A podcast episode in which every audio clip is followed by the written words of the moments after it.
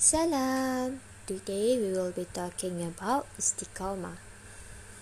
Sebelum ni, Naya pernah cakap pasal hijrah. And the most important thing about hijrah is istiqamah. Tak kisahlah seberapa besar atau seberapa kecil hijrah kita, tapi yang penting istiqamah.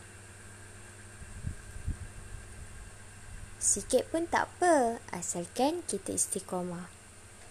Tak perlu untuk berubah secara drastik, tapi tak mampu untuk istiqamah.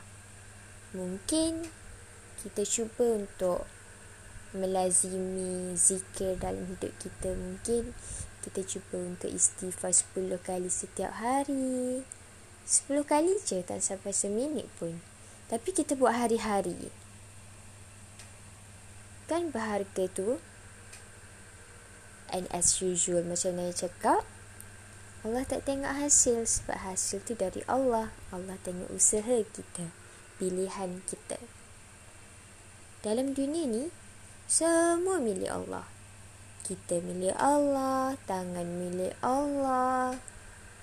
Semua benda yang kita dapat hasil yang kita dapat tu walaupun kita yang usaha Allah bagi kekayaan ke, kejayaan, harta benda. Even udara yang kita sedut sekarang ni pun milik Allah.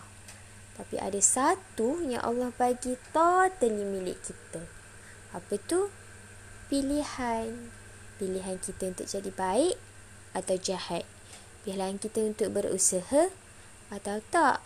Pilihan kita untuk istiqamah atau separuh jalan. Itu pilihan kita. So, hijrah sikit-sikit pun tak apa. Tapi, dengan kemampuan kita. Tapi janganlah kita mampu je. Tapi, sebab alasan hijrah sikit-sikit tak apa. Kita malas. Ha, tak naklah macam tu. Kita hijrah dengan kemampuan kita. And istiqamah. InsyaAllah. That's all. Salam.